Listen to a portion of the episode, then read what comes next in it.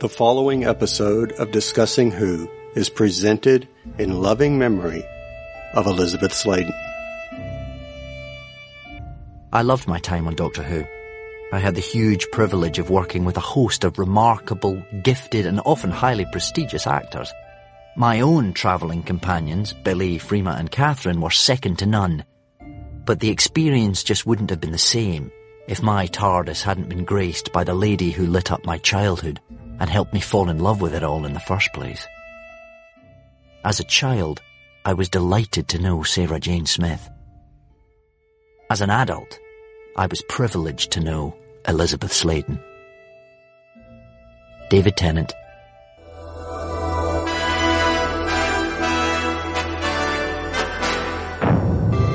Hello. Oh, I should think so. And you are Uh, Smith, John Smith. John Smith. I used to have a friend who sometimes went by that name. Well, it's a very common name. He was a very uncommon man. Nice to meet you. Nice to meet you. Yes, very nice. More than nice, brilliant. Um, so, um, have you worked here long? No, um, it's only my second day. Oh, you're new then. So, what do you think of the school? I mean, this new curriculum? So many children getting ill. Doesn't that strike you as odd? You don't sound like someone just doing a profile. Well, no harm in a little investigation while I'm here. No, good for you. Good for you. Oh, good for you, Sarah Jane Smith. Hello everyone and welcome to Discussing Who. We're glad that you're here and we invite you to subscribe to the show using your favorite podcast player. This episode marks the first time that all three of us have been together in the same episode since our last recording together, which was live at Wholanta. And who are we? I am Kyle Jones and joining me on this show are my co-host. First up, Mr. Clarence Brown. Clarence, how are you? I'm doing quite well, sir. Doing well. How about you, man? Ah, pretty good, my friend. What's been going on with you? Ah, just same old, same old. Work and work. So Work nothing work. special. Nothing Well, special. Going to hopefully kind of maybe relax this weekend or do something fun, perhaps. Ah, yeah. So we'll be at Con Kasterborous in Huntsville, Alabama this weekend. Absolutely. And I am like psyched for that. Kirby Bartlett Sloan, who we met face to face, all three of us at Wholanta, messaged me yesterday, I think, asking if we were going and he will be there. So I'm looking forward to seeing him. Oh, cool. Cool beans. Cool deal. And welcoming back our other part of this three person co-hosting gig, Lee Shackelford. Welcome back. Thank you, sir. I'm, Glad to be back. I'm glad to have you back. We're glad to have you back. And where have you been? I've been everywhere, man. As the old song says, I, I've been in uh, the UK and the Czech Republic and uh, and in deep space because uh, since I talked to you last, we've launched series three of Relativity and uh, uh, starring Clarence Brown, and it's uh, uh, I, I'm I'm really I'm really proud of of the work that we've all done on this. Uh, seriously, I, I as you listen to it, you'll hear Clarence get better and better as an actor. It's uh, it's it's fun to it's fun to listen to. So I think we're, we're both growing in their in our roles. Would you say that? Would you? Oh, I would, yeah. Oh, I, I, and I don't mean to jump in, but I will say mm. from the listener's perspective, absolutely, because I've now been able to differentiate between Chris and Marcus and Lee and Clarence. Excellent. yeah. So that's really fun for me. but I, I am I'm just so I'm so grateful to to Clarence for being willing to jump in on this No, man. Mary, thank Mary you. Chase. Yeah, just a lot of fun, man. I appreciate you having me on. Excellent. Uh, we'll get to work on 26 through 30. Yeah, we got a bit more work to do. we, we're we're not done by a long shot. So before we get to the next big cliffhanger, Oh, yes. so I can't wait. I mean, I, I mean, I'm telling you, it, it is for anyone listening. Things are picking up in season three. Just let me say that and leave it at that. It is getting good. It's getting gooder. Outs- Gooder. It's getting Good, gooder. gooder all the time. It's getting gooder. Yeah. So I have a curious question for you. Have you met anyone recently, any celebrities or anything you might have come across while your trip across the pond? I was in uh, I was in Huddersfield, which is um, sort of uh, right smack in the in the center of the of England, and uh, which is not too far from Manchester, which I mostly know from the song from Hair about Manchester, but um, home of Dave A. C. Cooper. Oh wow! And Dave, bless his heart, uh, he and I kept trying to figure out how we were going to get together because, of course, we've been doing podcasts together since since we both started doing this, and um, so we know each other's voices well. But uh, yeah, so then we were going to be within 20 miles of each other, which seemed daft. But of course, I was there without a car or anything and staying with friends. And uh, my friends, shout out to Carlo and Jimena. They said, "Well, why don't you just have this Mr. Cooper come over to our house?" So uh, he was out you know, ranging. He was actually out looking for me, and uh, and so I texted him and I said, "Here's the address. Why don't you come over?" So he did. He drove over to uh, Carlo Jimena and Pietro's house and and stayed with us for a merry afternoon. And we just sat out in the backyard and had the best chat. Some of which I videotaped because uh, some of which I videoed tape. It's just how old I am. of which I videoed on my phone because um, I had a I had a pertinent question that I wanted to ask about uh, um, Cultdom Collective, um, on which Kyle and I have both been guests, and we've both screwed up the sign off. So I now have video of me asking Dave, how's that actually supposed to work? The sign off. Very silly.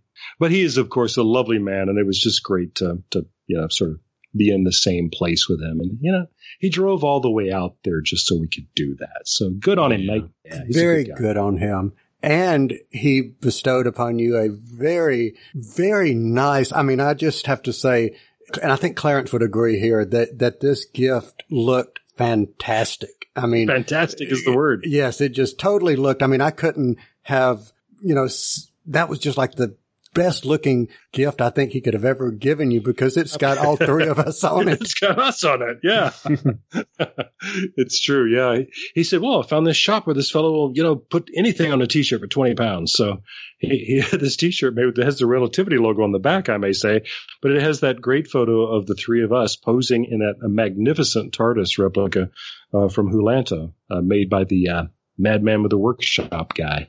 So yeah, it's a, uh, discussing who on the front, relativity on the back, and uh, yeah, in the middle. To, there you go. And with with me sandwiched in between. But yeah, he didn't have to do that. I mean, what a what a beautiful thing. No, Dave is a very very nice guy, and kudos to you for having the opportunity to meet him. Oh yeah. So yeah, so that's my that's my Whovian adventure uh, abroad. I, I, had lots of other adventures in that two weeks, but none of them have any relevance to the show. So there we go.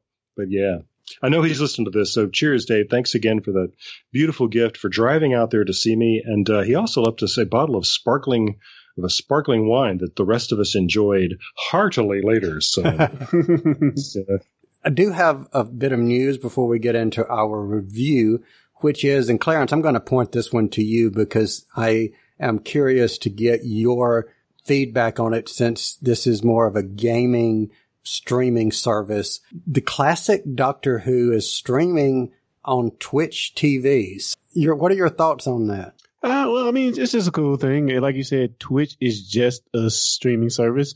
Uh, early on, it was focused on gaming, but now you can find things such as cooking shows and I guess even Doctor Who now. So, um, it's a kind of a cool thing that they're putting on and, uh, you should definitely check it out at twitch.tv. Yeah, I actually did. And Lee, the episode with the, I think it's Planet of the Giants, isn't that the classic story that you first got interested in Doctor Who with? This is my introduction to Doctor Who, right? Yeah. That was the first thing that whenever I, you know, went uh, on Twitch and saw, you know, what they were playing, that was yeah. the, that was the story. And I was like, how cool is that? Yeah. This next one is courtesy of the website blogtorwho.com. It is class and class is returning via big finish. So new yeah. life first class. Hmm. What do you guys think? is it the original cast? Original cast it is. And they will be joined by a classic companion, Ace. Interesting. Hmm. Oh, Ace will fit in there very nicely. That's really interesting. Huh. Very interesting. Yeah. It's funny. Uh, it, it has has the TV series has it just gone up to some other platform? Is it like on Netflix or something? Because I have several friends. I just noticed on on on social media, several of my friends are saying, "Oh, so I'm finally giving this class thing a try." I think it is on Netflix in the UK. Clarence, do you know? I have no idea. I think. I think It just seemed like funny Netflix UK. timing that suddenly they were okay. Well, that that might explain it. But yeah, it's just funny. that Several people I knew were saying, you know, I'm going to watch class now. Hmm, okay. Well, so do you know if it's continuous with the storyline, or are they going to? That Um, I don't know, but I, I just am, I think they got the short end of the stick or, or the short, whatever. But I mean, I, I think they got a bad deal in and the, st- because I don't think the story was bad. I just think not presented well for people to grasp the, aud- you know, grasp onto it. Yeah, I think it definitely was a marketing thing and timing thing. You know, people talk about Solo and how it's doing so, uh, such a disappointment in the box office now, which I think is largely due to timing, you know. So the fact that it didn't come to the U.S. for quite a while and I, I think that was the main thing because, because people were clamoring for it. And once you lose that fervor or that, I don't know, anticipation that people have, you kind of lose the market. So I don't, I don't know. I don't know. Uh, it's good to see it continuing on. I hope they continue the story because, um, you know, we got that teaser at the end for one of Yeah, my favorite villains. exactly. So, so I Mhm. hope they can do something to kind of flesh out the story a little bit more and, and go into something new and exciting. Yep. Agreed. Agreed. Speaking of something exciting, you guys ready to just go ahead and jump into the review? Yeah, I guess. Uh, You know, Might I mean, well. why not? Why yeah, as long as we're here. Yeah, why not? On this uh, episode, of By course- which I mean, yes. yes. You know, I got to say this. I, let me say this before we get started. This is one of the stories that I have been most looking forward to reviewing, but at the same time dreading to review. And How, how's that? well, we'll get to it in just a minute, but Okay. yeah, I'm, I'm, I'm, I'm, I'm excited to talk about it. So, uh, for anyone who is listening, we are going to, at this point, review School Reunion. School Reunion is Doctor Who Series 2, episode number 3. So here comes the warning. If you've not seen School Reunion, be warned, because from henceforth, spoilers. Spoilers. Affirmative. Spoilers. Spoilers. Affirmative. Spoilers. So this episode originally aired in the UK on the 29th of April 2006. So guys, without going into the story details, just on a high level, what are your initial thoughts of the story? And Clarence, I'm going to point that to you first. Hmm, I don't want people to be mad at me.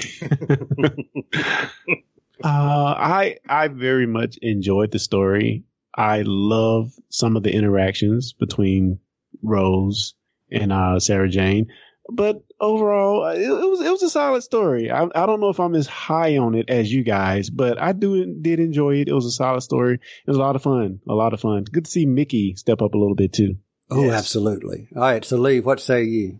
Oh yeah, I, I yeah, Clarence is right. It's it's really hard for me to uh, to have any um, objectivity uh, on this show. I, I I not only grew up, well, you know, my adult life as a Whovian has been all about love of Sarah Jane, and so her, her coming back to the the you know getting an episode of the classic series was was going to be a high point. This is also a story that my son and I particularly enjoyed. We remember back in 2006. Um, and we and we used to just joke about it and make references to it. We, he and I actually started a blog that went nowhere, but we called it the Krillitane Chronicle.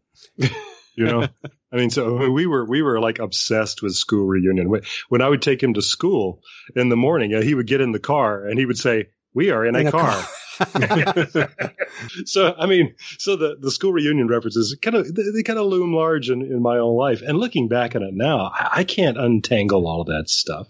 But I, I did, looking at it this time, have some thoughts about it as a as a screenwriter that that things that I hadn't really thought about before. So I I, I- had a, a real appreciation for it uh, from that perspective. Trying to be a little bit dispassionate about it, but um, no, I I just think it's a terrific episode. I just had a you know great fun looking at it again. So, so what what about you? Do you do you have the same So, so, so mine's Is my- objectivity possible? yeah. So, so here's objectivity for me is a two edged sword or a triple edged sword or whatever, because often, you know, I do find it very hard sometimes to be objective.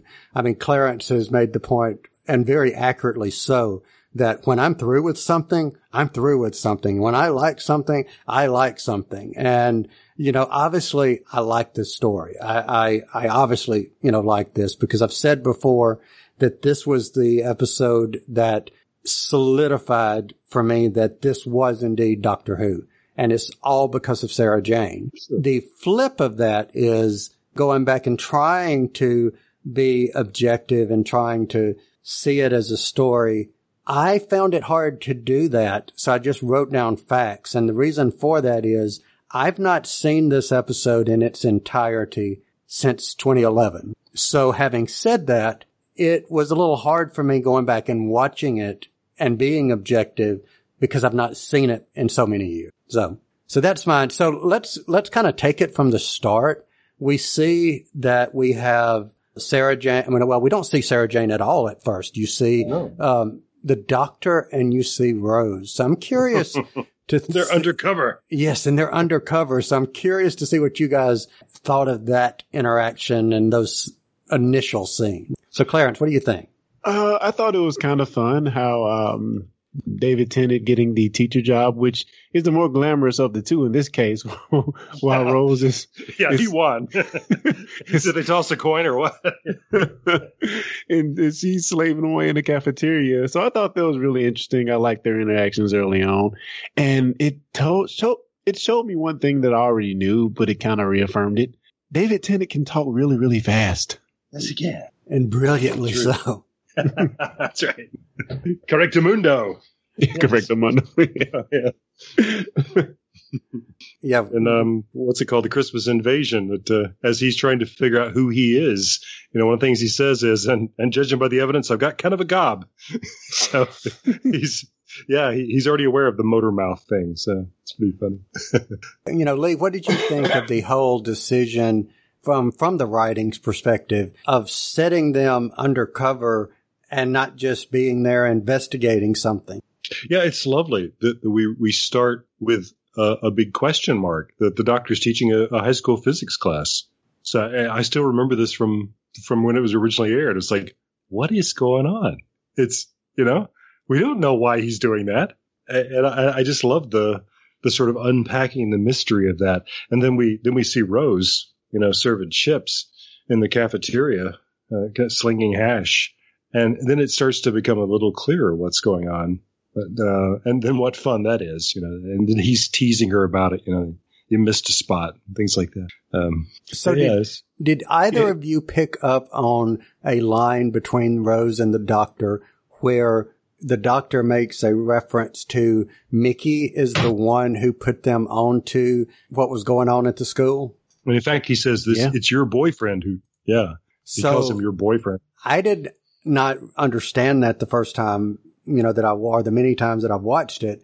Lee, you mentioned the Tardisodes, the the online mini episodes that they had in the Mhm. UK at the time. That was Mickey find this particular one that accompanied this episode was Mickey finding out what or something that was going on to the school, and that was him referencing or trying to call Rose. So yeah, all the UFO activity. Right, Yeah. exactly. So Yeah, which which is funny because I think Rose says, um, "You weren't just making this up to get me back or something, something to that effect," Mhm. which, I, which is really cool. Also, if you uh, fast forward a little bit in the future, we see where kind of this um, roles are flipped, where the doctor is the janitor and Clara is the teacher. Yes, very good. that's right. That, that's almost revenge, isn't it? or penance, maybe. Maybe he chose to do that because what he'd done to Rose back then.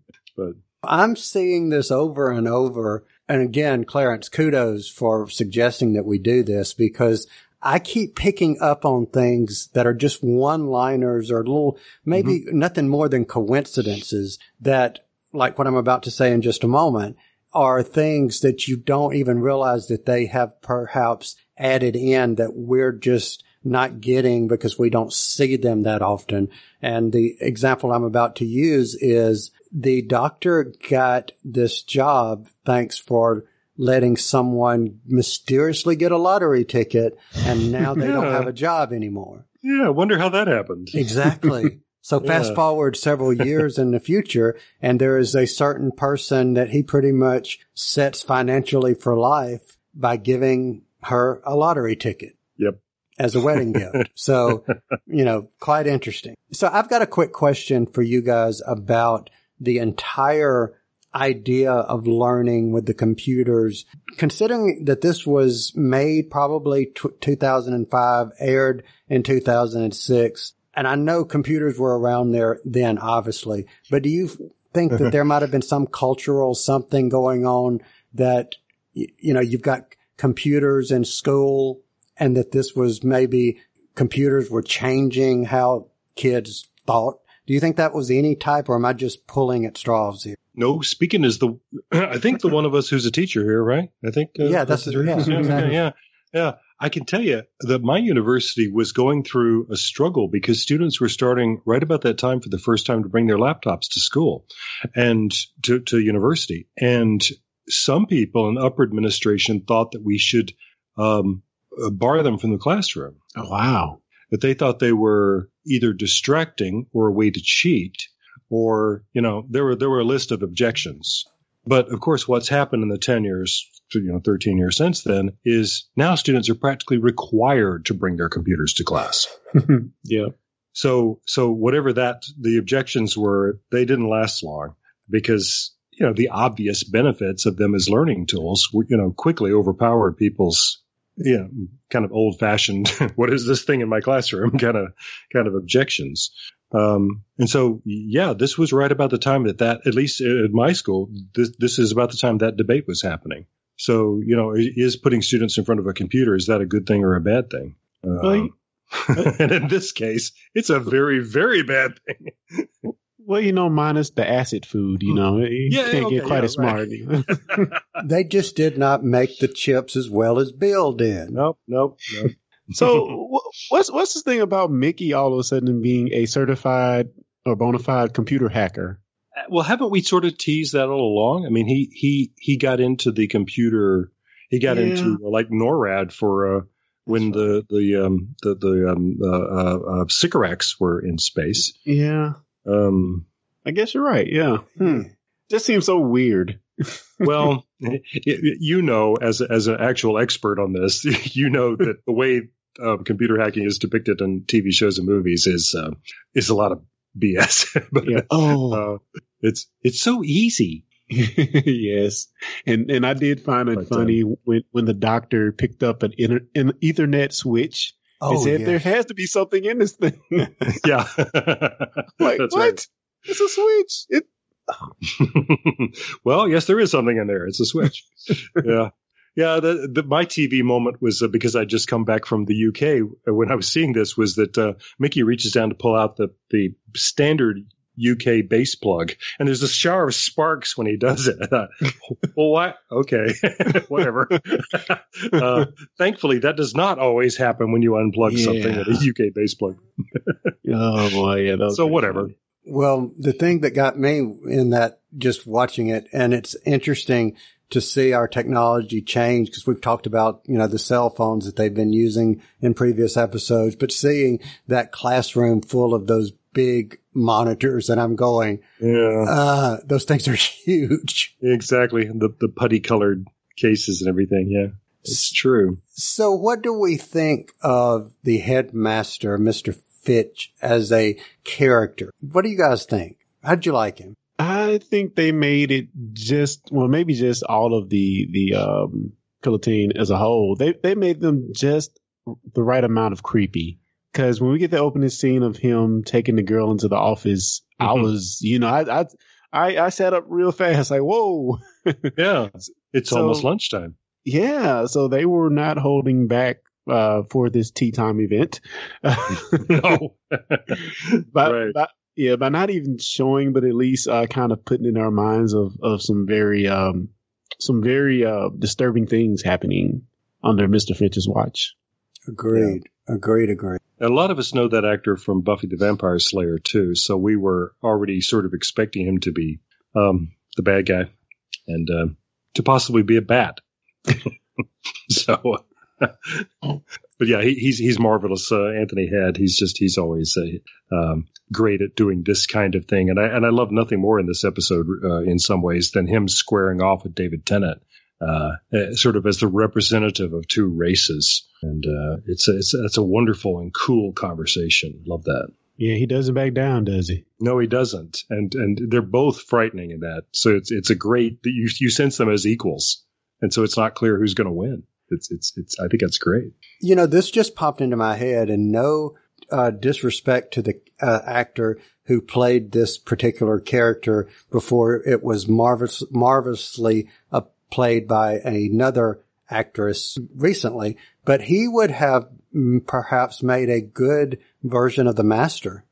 I, I think I remember thinking that um, when the episode aired that I, you know, if we're going to meet the master again, I hope it's him. But you know, but but I saw you It's know late. much much Roger Del- Delgado ish. You know that Mhm. he he he could have personified not the zany whimsical, but the diabolical and scary. yeah, that's right. I think this often happens on the show, and we we actually we've we've sort of hinted about this um, on discussing who before that that sometimes you you get the sense that the the alien race, the bad guy, the monster, whatever it is, it ends up actually being kind of forgettable. That that sometimes it's clear that we've got to have a monster this week, but that's not why we're doing the episode. You know, yeah, exactly. like like say for example, we wouldn't really want to do a story that's going to have Queen Victoria in it, and it may also have a werewolf. You know, but uh, so it, it, I I, don't, I really don't think that episode started out as being one about a werewolf. I, I think we really want to do something about kind of backstory with with Queen Elizabeth. I uh, Victoria, I mean.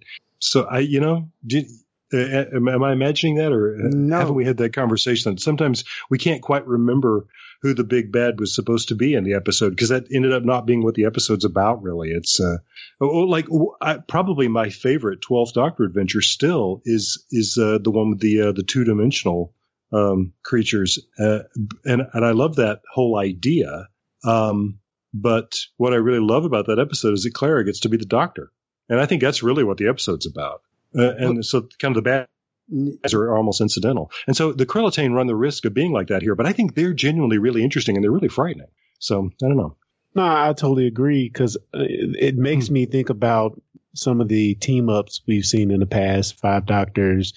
This the story is really about them. Well, the purpose really is for them all to get to, to be together. Yes. Yes. Excellent And- example. Yeah, Yeah. Who cares what the villain is? yeah, and we see what the story is just like a, a non-starter. It just kind of falls on his face. But Mm. credit to the episode here.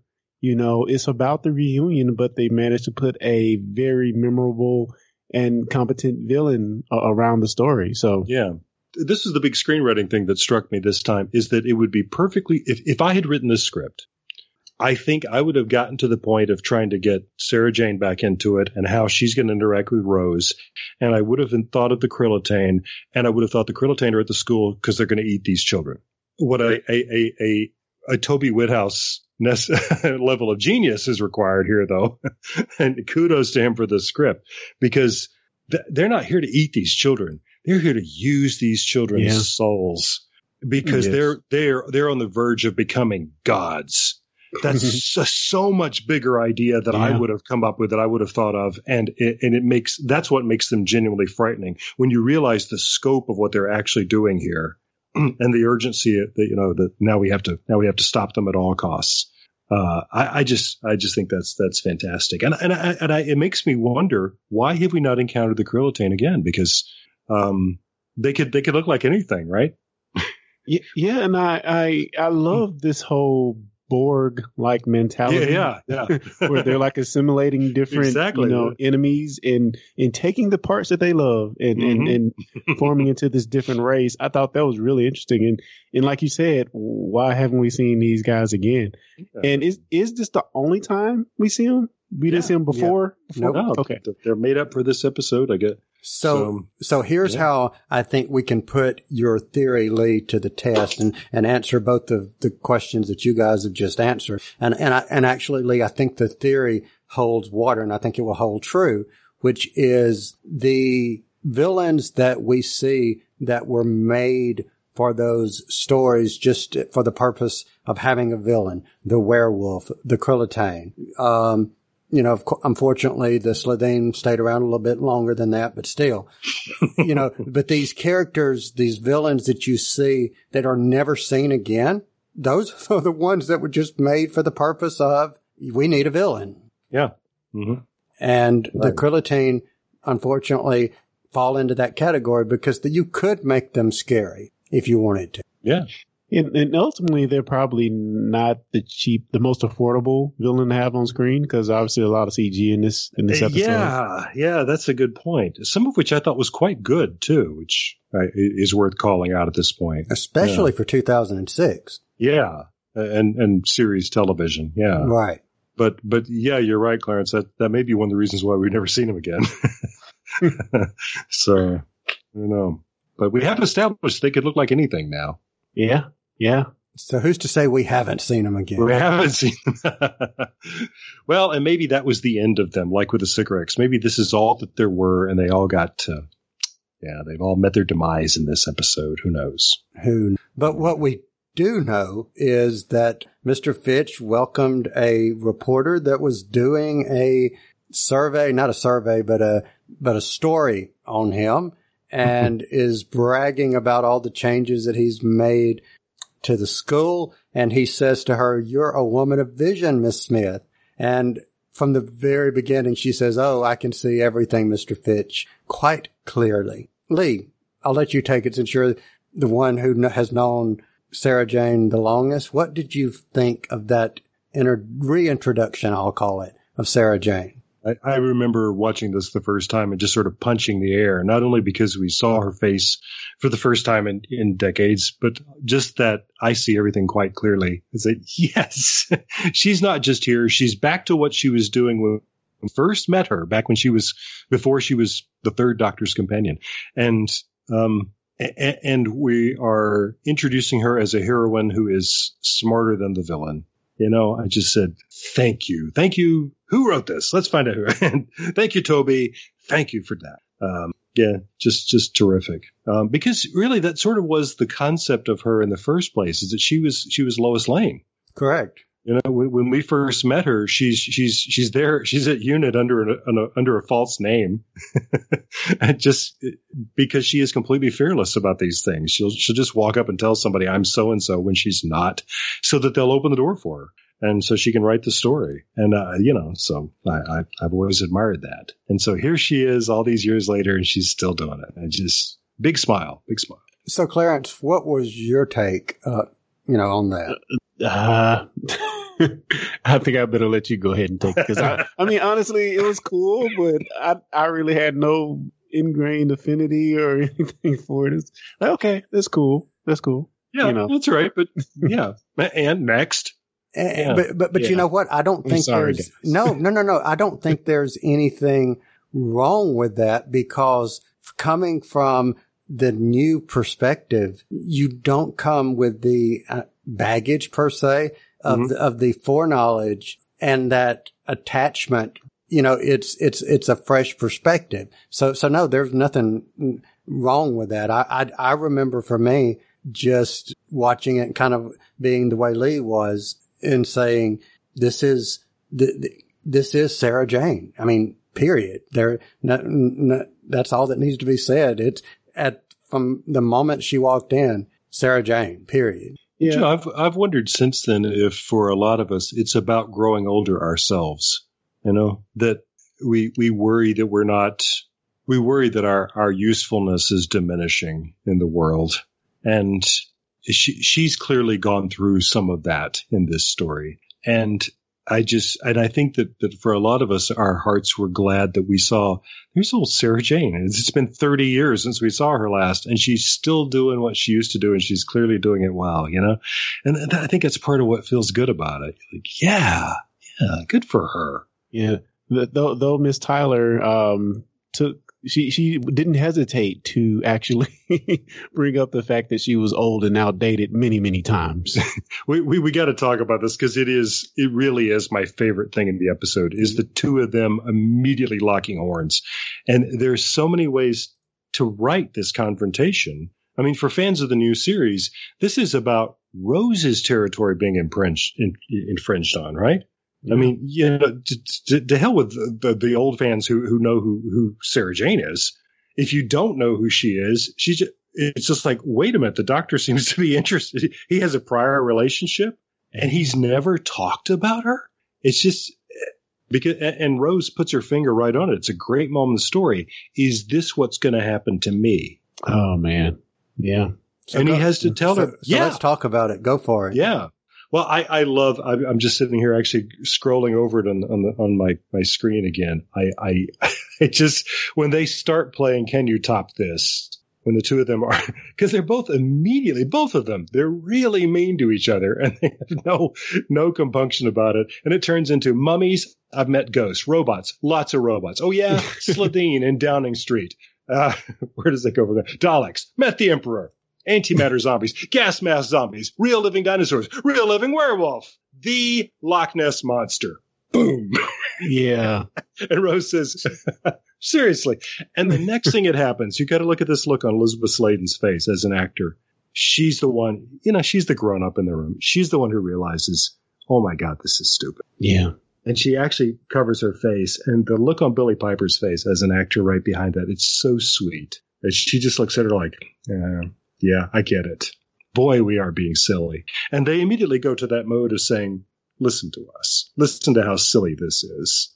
So they're laughing when the doctor comes back in the room. Yes. And uh, sort of a behind the scenes thing. I, I read this. Uh, I hadn't read this until just recently. That um, I don't know whose idea this was, but they they really wanted to play the two of them laughing, laughing, laughing. So when David Tennant enters the shot, he they had drawn a mustache on him. The makeup artist had drawn a so when he comes in, he has this silly looking mustache, and that's what they're laughing at. In fact, you'll notice uh, Billie Piper as, as Rose, she points at him.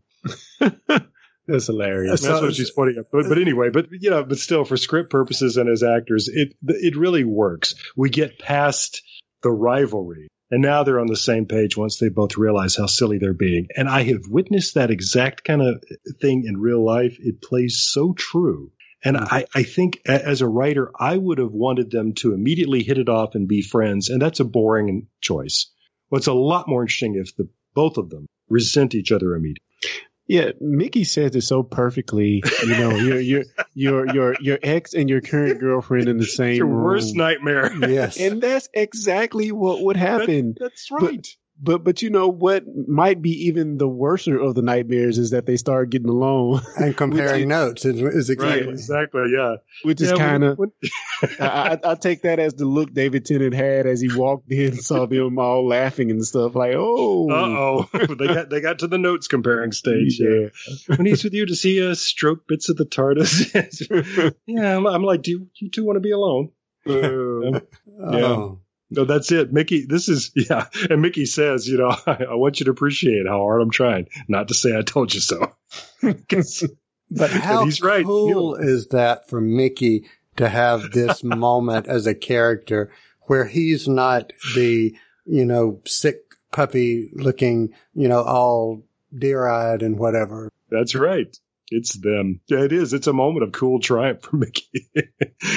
so, but I do. I, I love that so much that that it, it, it, it's just a great way of taking both of those characters seriously. This is really what would happen, and it's and it's a taste of things to come because the more serious conversation that's following is the show itself, the showrunners Russell T Davies and this screenwriter taking the whole thing about companions really seriously for the first time in the whole history of the show. What happens to them after they've traveled with the yeah, the curse of the Time Lords. Verse of the Time Lords? So let's talk about that particular dialogue and that scene and that back and forth. What did you guys think? I'm trying to remember now the, the exact way the doctor says it because it, it's it's the thing that brings a tear to my eye. I don't age, I regenerate. But Generate. humans, you decay, you wither and you die. Exactly. You can spend the rest of your life with me, but I can't spend the rest of my life with you. Yeah. It's so sad. Yeah. And it's true. And it's always been true. We've just never called it out before. And it, I think it makes it especially sad knowing that, you know, Gallifrey is gone. He's all alone already. Mm-hmm.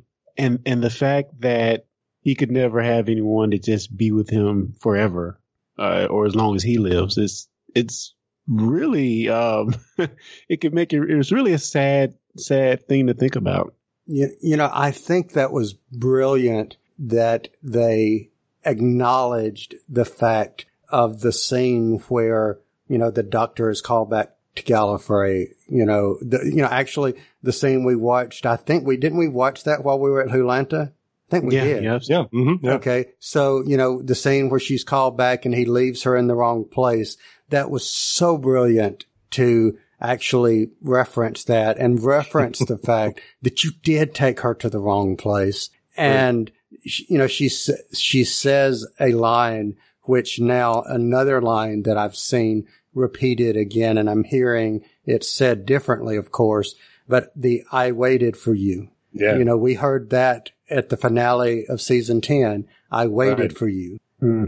That's right. And, and, and it's, you know, it's sad looking at it from the per- perspective of a companion. He does take them to all these different places. They do see all these different things and then they go back to, and, you know, and Rose, we've talked about that on this show when we were reviewing, um, the parting of the ways with, with Rose not being disrespectful to her mother and Mickey, but talking about, you know, how can I, how can I just sit here when all this other things are going on? Yeah. Mhm. And, and, and what Sarah Jane says in that moment, she says uh, something to the effect that, did I do something wrong? You Yeah. just dumped me. Like, Yeah. wow, Yeah. Yeah. man, that's deep. Yeah. Well, It is, and, and if you and it, if you're a fan of the classic series, it sort of sort of starts making you think back over the other partings with companions, and you realize how often these women that he travels with they decide to stay because of another man. Um, and in fact, that became sort of the shorthand way of of, of ditching a companion, and I, which I always thought was it's lazy screenwriting. It's just it's just facile. that She met somebody else, you know. But um, but that's not Sarah Jane. She really did get dumped, and um, uh, after traveling with him so long and through two uh, incarnations, um, you, you, you know, I'm wondering why now that you mentioned that, was it because she was such a strong character that they didn't want to perhaps quote unquote marry her off? But on the flip, I think she should have gotten a better send off than just being deposited, you know, by the side of the road. yeah. Although the abruptness of it is part of what I like about it. I mean, it hurts emotionally, but I just think it's really good writing, and and it's it's sweet how they how they played it. Um, but I, I know that the decision happened very quickly. uh, You know, kind of in, in backstage of the show that that she had you know decided she wanted to move on, and so they kind of had to had to hurry to figure out how to do that. Um, because it left them with a bunch of scripts that had her name on it, you know, which, which then get given to Louise Jameson and they'll just mark out Sarah Jane and write in Leela, which is why some of Leela's scripts are really weird because the characters are completely different. Right. But, but she, she's still trying to do scripts that had actually been written for Sarah Jane. But, um, but yeah, I, I- I do think that, uh, I- I'd like to think at least that at some level, somebody, uh, you know, in a showrunner capacity said, well, no, she's not the kind of person we're just going to suddenly give her a boyfriend and she's going to decide to stay behind for him. I just don't, no, I don't see that. That wouldn't have, that wouldn't have worked well. I don't No. think. Well, even when he asked her, um, does she have grandkids? hmm It just makes it even more sad because he's like, no, because it No. seems like he, she was just waiting for him. Yeah. Yeah. He didn't mean to twist the knife there, but he, but he, he did. You know, it's like, no, of course I don't. I was waiting for you. so, yeah. Uh, wow. Well, another So- thing that she said during that particular exchange that I found, ooh, immensely like just sad was everything has its time and everything in, which Yeah. I thought was like heartbreaking. And and it's it it's great too because that's exactly the thing that needs to be said in that moment, and it makes her the, the wise person in the room, even wiser than the doctor, who is at that moment, I think anyway, seriously being tempted I mean, this is like Jesus in the wilderness. I mean, the the uh, the, um, the the the the uh, Lord here, he, he's being Satan, and he's saying, "I can give you everything," Yeah. and he's not kidding. He really can. And the doctor, as David Tennant plays, he's thinking about it, Yeah. but he but he hears Sarah when, when she says, "Everything ends." Yeah, there's a time and a place, Uh, even relationships, everything. And and you know, I think that again, the villains were totally forgetful to some degree. But I think from the exchange that these characters had, you had growth in the doctor, you had growth in Mickey, you had growth for, you know, Rose. All three of these characters, in my opinion, experienced a growth spurt in this episode. I'm going to just say it's Yeah. because of Sarah Jane, because I love Sarah Jane. But, uh, you know, I think this is one of those episodes that kind of moved the story forward to some degree. Absolutely. Yeah. Yeah. No, this is a big moment for Rose to have to see when she looks at Sarah Jane, she's seeing her future. One of these days, she's going to get left behind too. And you know, once you come to terms with that, you there's no looking back. You, I mean, there's no turning back. You, and Mickey saves the day, and that's got to feel good. It's not the first time he's saved the day too. Yeah. Shout out to uh, to Kenny too, a, a minor character of the story who who is now going to be the hero of the school forever. Cause, Yeah. 'cause Kenny blew up the school. We're so Um, happy for Kenny because he's left out of everything up to that point. You know. But you know, I think we have really completely, totally done our review on injustice because we have omitted and not even talked about one of the most important characters of the story. Uh, Master, Affirmative. Affirmative, master. We've not talked about K9. It's true. And, and I don't sense excitement. well, and, and, and kind of like Sarah Jane, um, for people who aren't fans of the classic series, I think you had to you have to kind of have Ro- Rose's response is like, really? Why? No, Yeah. Mickey's the one who says, "Why?" Did, no, she says, "Why does it look so disco?" Right? well, It's until we find out that Mickey is 5000. K9. Yeah, I'm the tin dog. yeah, it's one of my favorite lines in the in the episode. I'm the tin dog because he's right. Uh, yeah, I, I I've never been as big a fan of uh, of K9 in the classic series as a lot of other people, and uh, so I uh, and it's it's really weird too that this episode establishes inside Doctor Who canon that K9 has ended up with Sarah Jane, even though we saw differently in the original series. Um, and it's because there are multiple K9s, but I wonder how many people watching this, even devoted Doctor Who fans, knew how in the world K9 and Sarah Jane ended up together. I do. I know you know. but it's a, would you agree? It's got to be a tiny, slim portion of Doctor Who fandom. Because uh, uh, if you're watching the classic series, we saw K9 go off with Romana. K9 is in E space with Romana. Right. But, but, but, but Kyle also saw K9 and Company. Exactly. So, Clarence, do you know anything about this at all? I have no idea. Continue to have no idea because it was a dumb idea. But uh, yeah, there was an there was an attempt to make a spin-off series, which would kind of be the Sarah Jane Adventures, but but it but Sarah Jane was popular. She left the show. K9 was popular, basically written out of the show because the prop was difficult to work with, incredibly difficult to. Work with and um, yeah, but somebody had the idea. You know, fan they were still getting fan mail. Well, you know, bring back K9, bring back Sarah Jane. So they they they they did a pilot for a, a spin-off series in which K9 is sent to the Earth and sent to Sarah Jane as a gift. And they're going to like solve crimes and do mysteries together. It, it was Scooby Doo with a robot dog. And, and Sarah Jane, I mean, K9 is the one who's in the title. Sarah Jane was there sort of as an afterthought. She's, she's and Company. Yeah, that's right. She's the and company, which is, you That's funny. it's just, it's really insulting and hurtful. And then the show is okay. I haven't watched it in years, but my recollection of it is that it's just moronic, and it's anyway. But yeah, so the series wasn't picked up. So there's that pilot out there. So that's the only idea, the only thread in canon that K9 is on the Earth with Sarah Jane.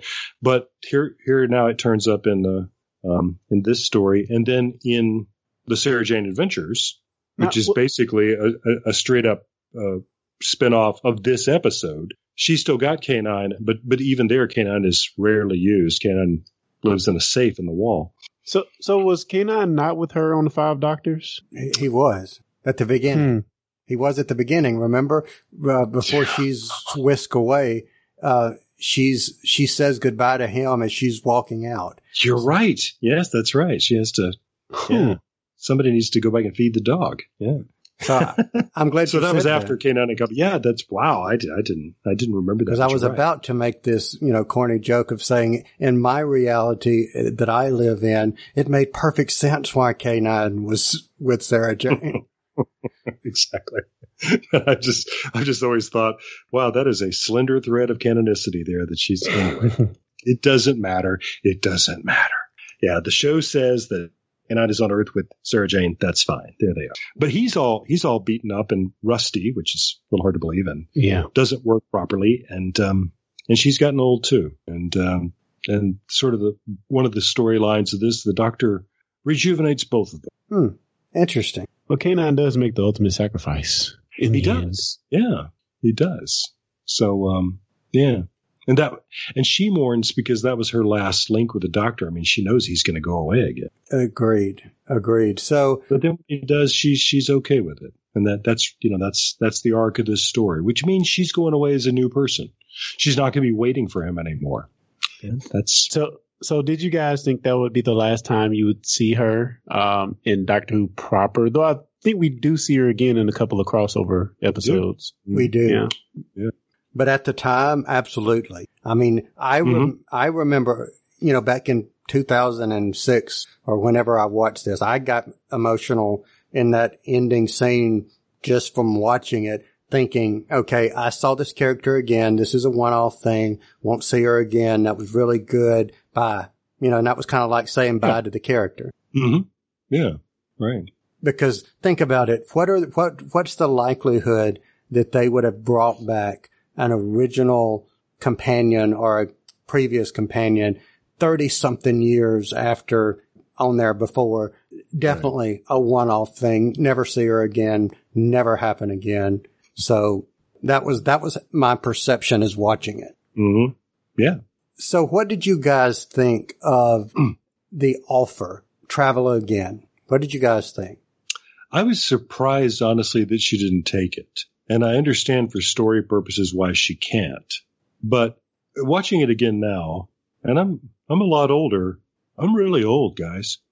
Watching No, you're, watching it no, you're not. getting older all the time. Neither did I. But what but but watching it again this time and and being help me with it 12 years older than I was when I saw it the first time, realizing no, I, I, I get it this time. I really do understand. If she's spent 30 years waiting for him and she's finally made her peace with that, and then he says, you know what? Let's start it all over again. Only all the rules are going to be different. Yeah. And she say, no, no, I, I have, I taken care of that. Thank you. No. And that's, that's why I was saying she's rejuvenated. She doesn't need him anymore she she she can stand on her own two feet. And and I read I read something uh, just uh, yesterday that I'd never seen before. So I don't you know how rumors go, but um, somebody out there in in the interwebs was saying that if you if you if you have the script for this episode, and I know it's out there, the script suggests that Sarah has been spending a lot of her time between then and now drinking. Oh man, even sadder. Yeah, Oh, I'm glad they didn't hint hint that. That, that I don't like that.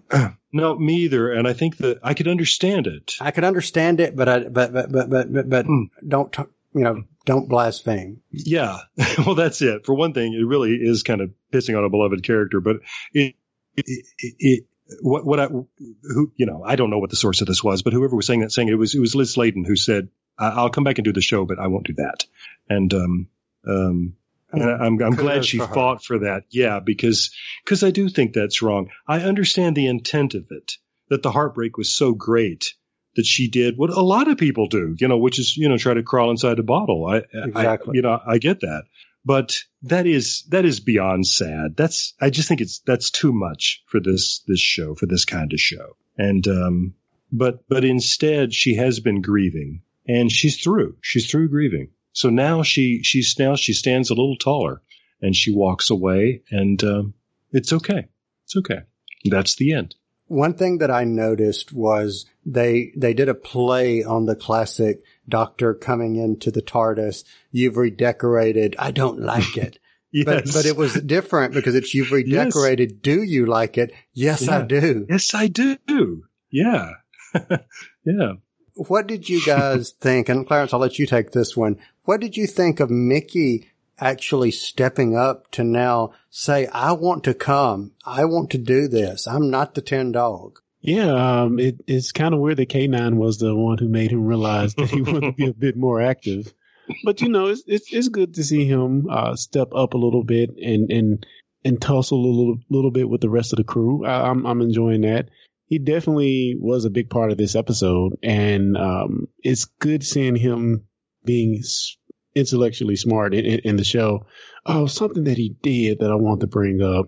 Uh, oh yeah, oh yeah. One of my favorite parts of the episode is when the doctor accused him of screaming like a girl. Oh, just just wonderful. It's still the same. I'm Mickey. thinking 10, 11 years old. Yeah. I see pigtails. Yeah. He just laid It was dark. Still the Well, same. if somebody Mickey. dropped a shower of Yeah. bagged rats on you, you'd probably. Yeah, you probably scream like a girl too. So I would, and I'm not ashamed Yeah. to say. oh, I think, yep, I'd be right there with him. But yeah.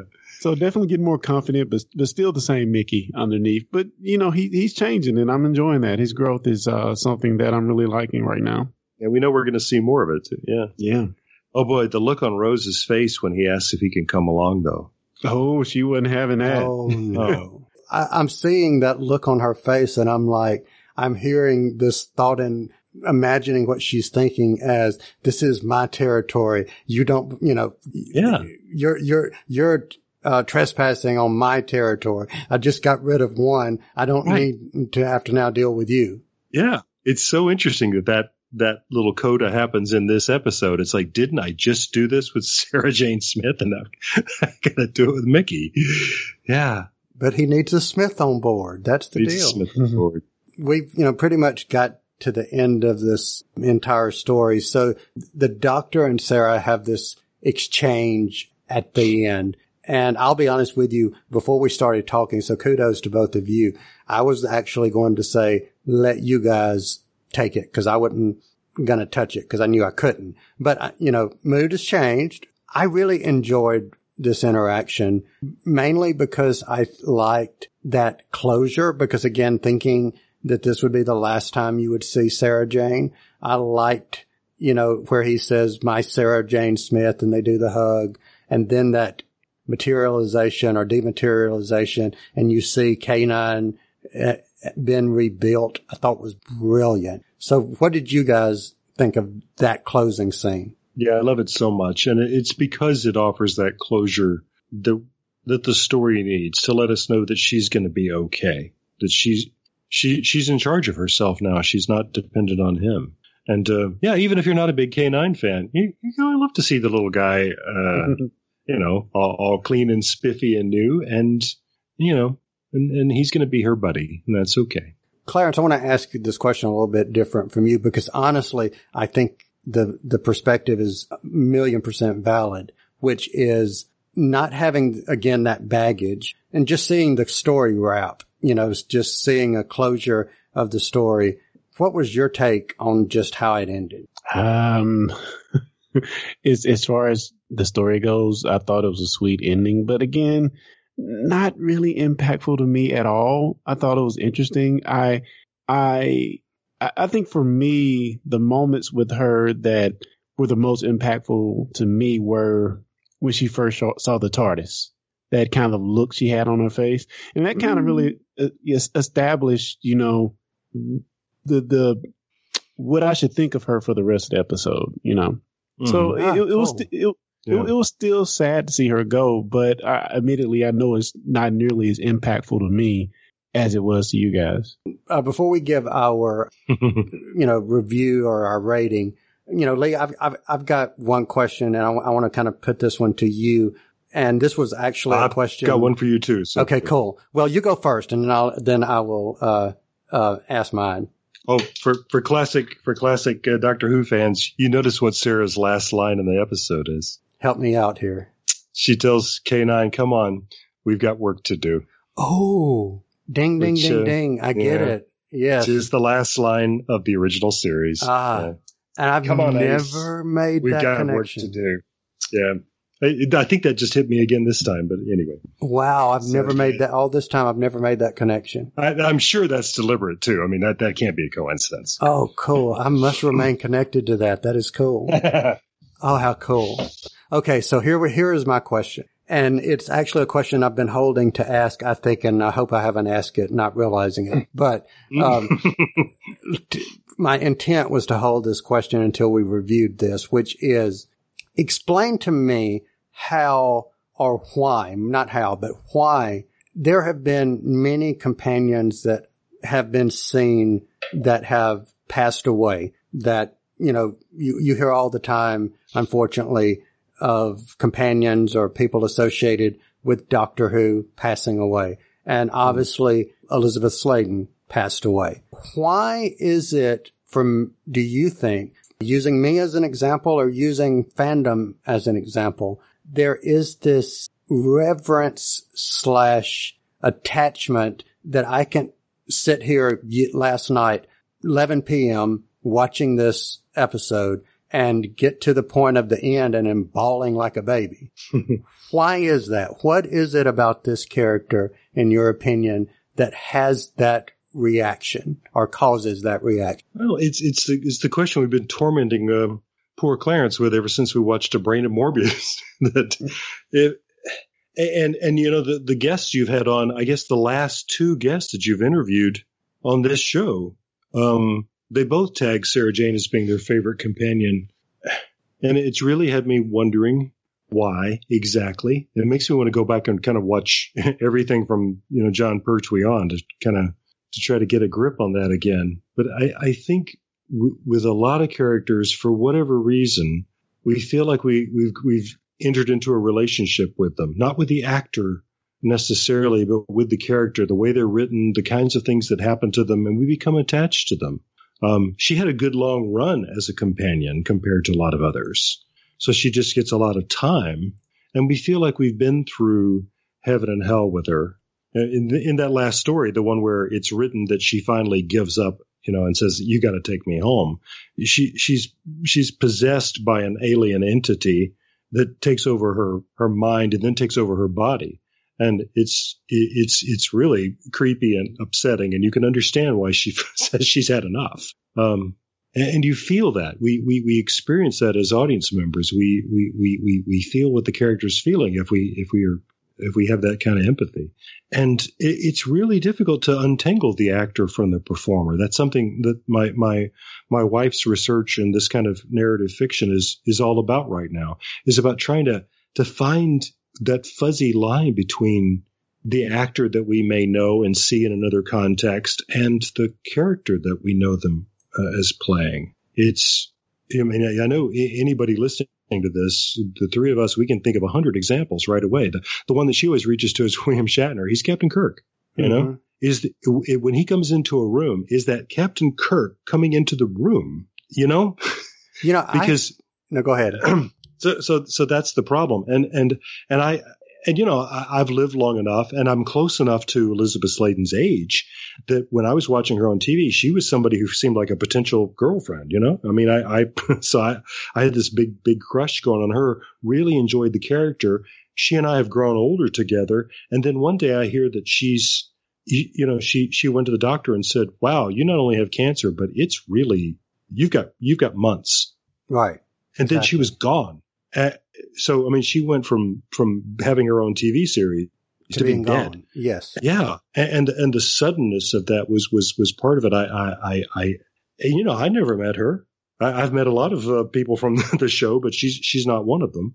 So I have absolutely no personal contact, no connection. But I've also spent years of my life with her, and that that's that's true for any of us in any of the fandoms that we that we love. You know, whether we whether we want to acknowledge it or not, when we watch these shows for years and years, that's like having a member of your family. These are people that you've spent a lot of time and a lot of emotional investment with. And then when suddenly they're gone, uh, of course it's crushing to you. If it doesn't, you may be you may be lacking in empathy. There may be Um, does, that make sense? Yeah, it makes sense. And I want to make a suggestion. And I think you and Clarence both will uh, hopefully think this is a good suggestion.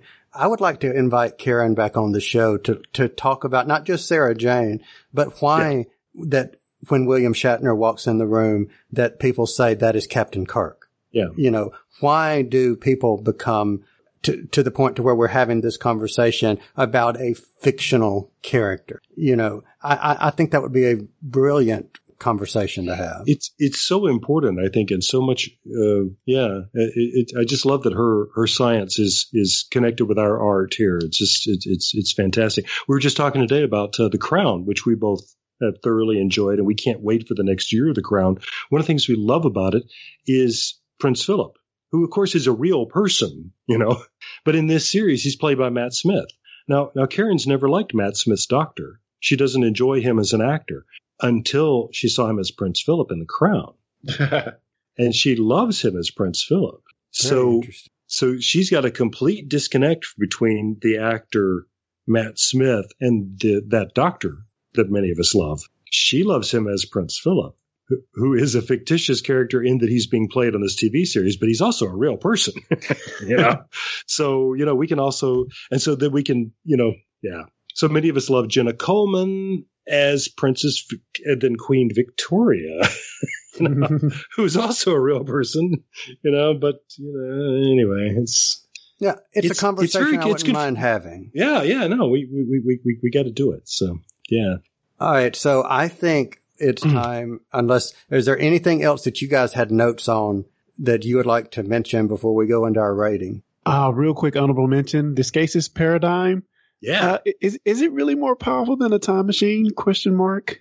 Uh, That's Well, all I it- got. if you can, if you if you can. I I got the impression that, that they feel like once they've got this problem solved, then they can do anything. It's like it's like being Thanos. You you know they're Oh, okay. that they're talking about being able to reorganize matter and energy, which would mean they would become masters of time and space and everything. That's the way I read it. Anyway. Yeah, I, I, I'm I'm kind of there too, but it it, it Yeah. just it seemed almost too easy, you know. yeah, but um, I, I guess it's worth worth pointing out too that I I just I laughed and laughed watching this again. I I think part of what's great about the script is that it's funny. Yes.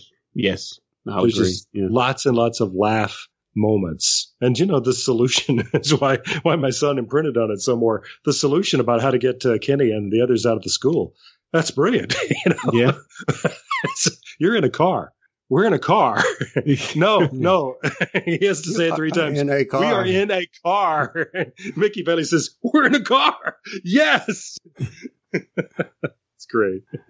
All right, so let's give our reviews. Uh, Clarence, what would you give this uh, particular episode? I really enjoyed it again. Probably not as much as you guys.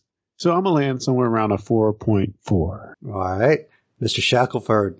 I have to give it five out of five. I admired this script so very much, and I, I, I really think I would have enjoyed it. really? if it didn't have Sarah Jane in it. If I, the, the, that dynamic is so important. I guess what I'm saying is, if it had been, uh, you know, another companion from the past, ah, interesting. you know, yeah, if it had been Jamie, you know, I don't know, that that that probably wouldn't have worked as well. So, but you know, maybe so one of the other female companions. Anyway, You were waiting uh, for uh, Mel to come back. That's what it was. That's right. Don't know. Anyway, but yeah, yeah, I, I got to give this a solid five. It's, it's it's just one of my favorite episodes of all time, and a lot of it is is uh, of course about Sarah Jane, but but a lot of it's just because it's a it's a fun and funny episode, and um um you know with with a real serious threat and um um and a real problem for the doctor to solve about how to tell Rose the God's honest truth, and um which he does, and I love that. All right. So for me, I'm actually going to give it a five. So, um, for all the reasons that I've already been talking for over and over and over and over again, um, you know, I think it could have survived as a story and a solid, enjoyable story more so than Tooth and Claw, even had Sarah not been in there. If it would have just been Rose and Mickey and the Doctor, I think it would still have been enjoyable. But for all the reasons that I've been talking about with Sarah, I'll say that I'm giving it a five. There we There you go. go. So as a wrap, Mr. Brown, if anyone wanted to find other things that you're working on, what might they do or where could they find you? I'll just send them to the web address discussingnetwork.com. Cool deal. Mr. Shackelford, where Hmm. might they find you? I'd just like to mention that I coined the term discussing network. I just, just want to keep Royalties. exactly. That's right. Uh, trademark, Trademark. um, mm, trademark John and Noble. Um, yes. Relativitypodcast.com. That's all I'm going to say. Cool deal. Well, for anyone listening, we appreciate totally that you remain with us. So let us know what you think. Did you think this was a fantastic episode like I did? Did you think that it wasn't? Who's your favorite companion? Was it Sarah Jane? Do you agree? Regardless, we want to hear from you. So send us some feedback and the way you can do that is record a message or, you know, type out a message, whichever one that you would prefer to do and send it to host, H-O-S-T-S at discussingnetwork.com. And we will be back next time. Discussing Who is brought to you by Audible. You've probably heard of Audible, but just in case, they are the world's leading provider of audiobooks. They have more than 180,000 titles. Let me say that again. 180,000 titles to choose from. Imagine a genre, they've got an audiobook. And these files play on smartphones, Kindles, tablets, in fact, over 500 different devices. Now, for fans of Discussing Who, Audible is offering a free download when you start a new Audible subscription, and you can choose anything at all from that vast library. But we know you want to get one of their absolutely fantastic Doctor Who titles, which include New Adventures of the Doctor, but also Torchwood and River Song, and they're performed for you by actors you know and love. Wonderful voices Tom Baker, Alex Kingston, David Tennant. The list goes on and on. So try it out for 30 days. And if at the end of the month you decide Audible is not for you, you still get to keep that Doctor Who book you downloaded. So look at it this way. Free Doctor Who book.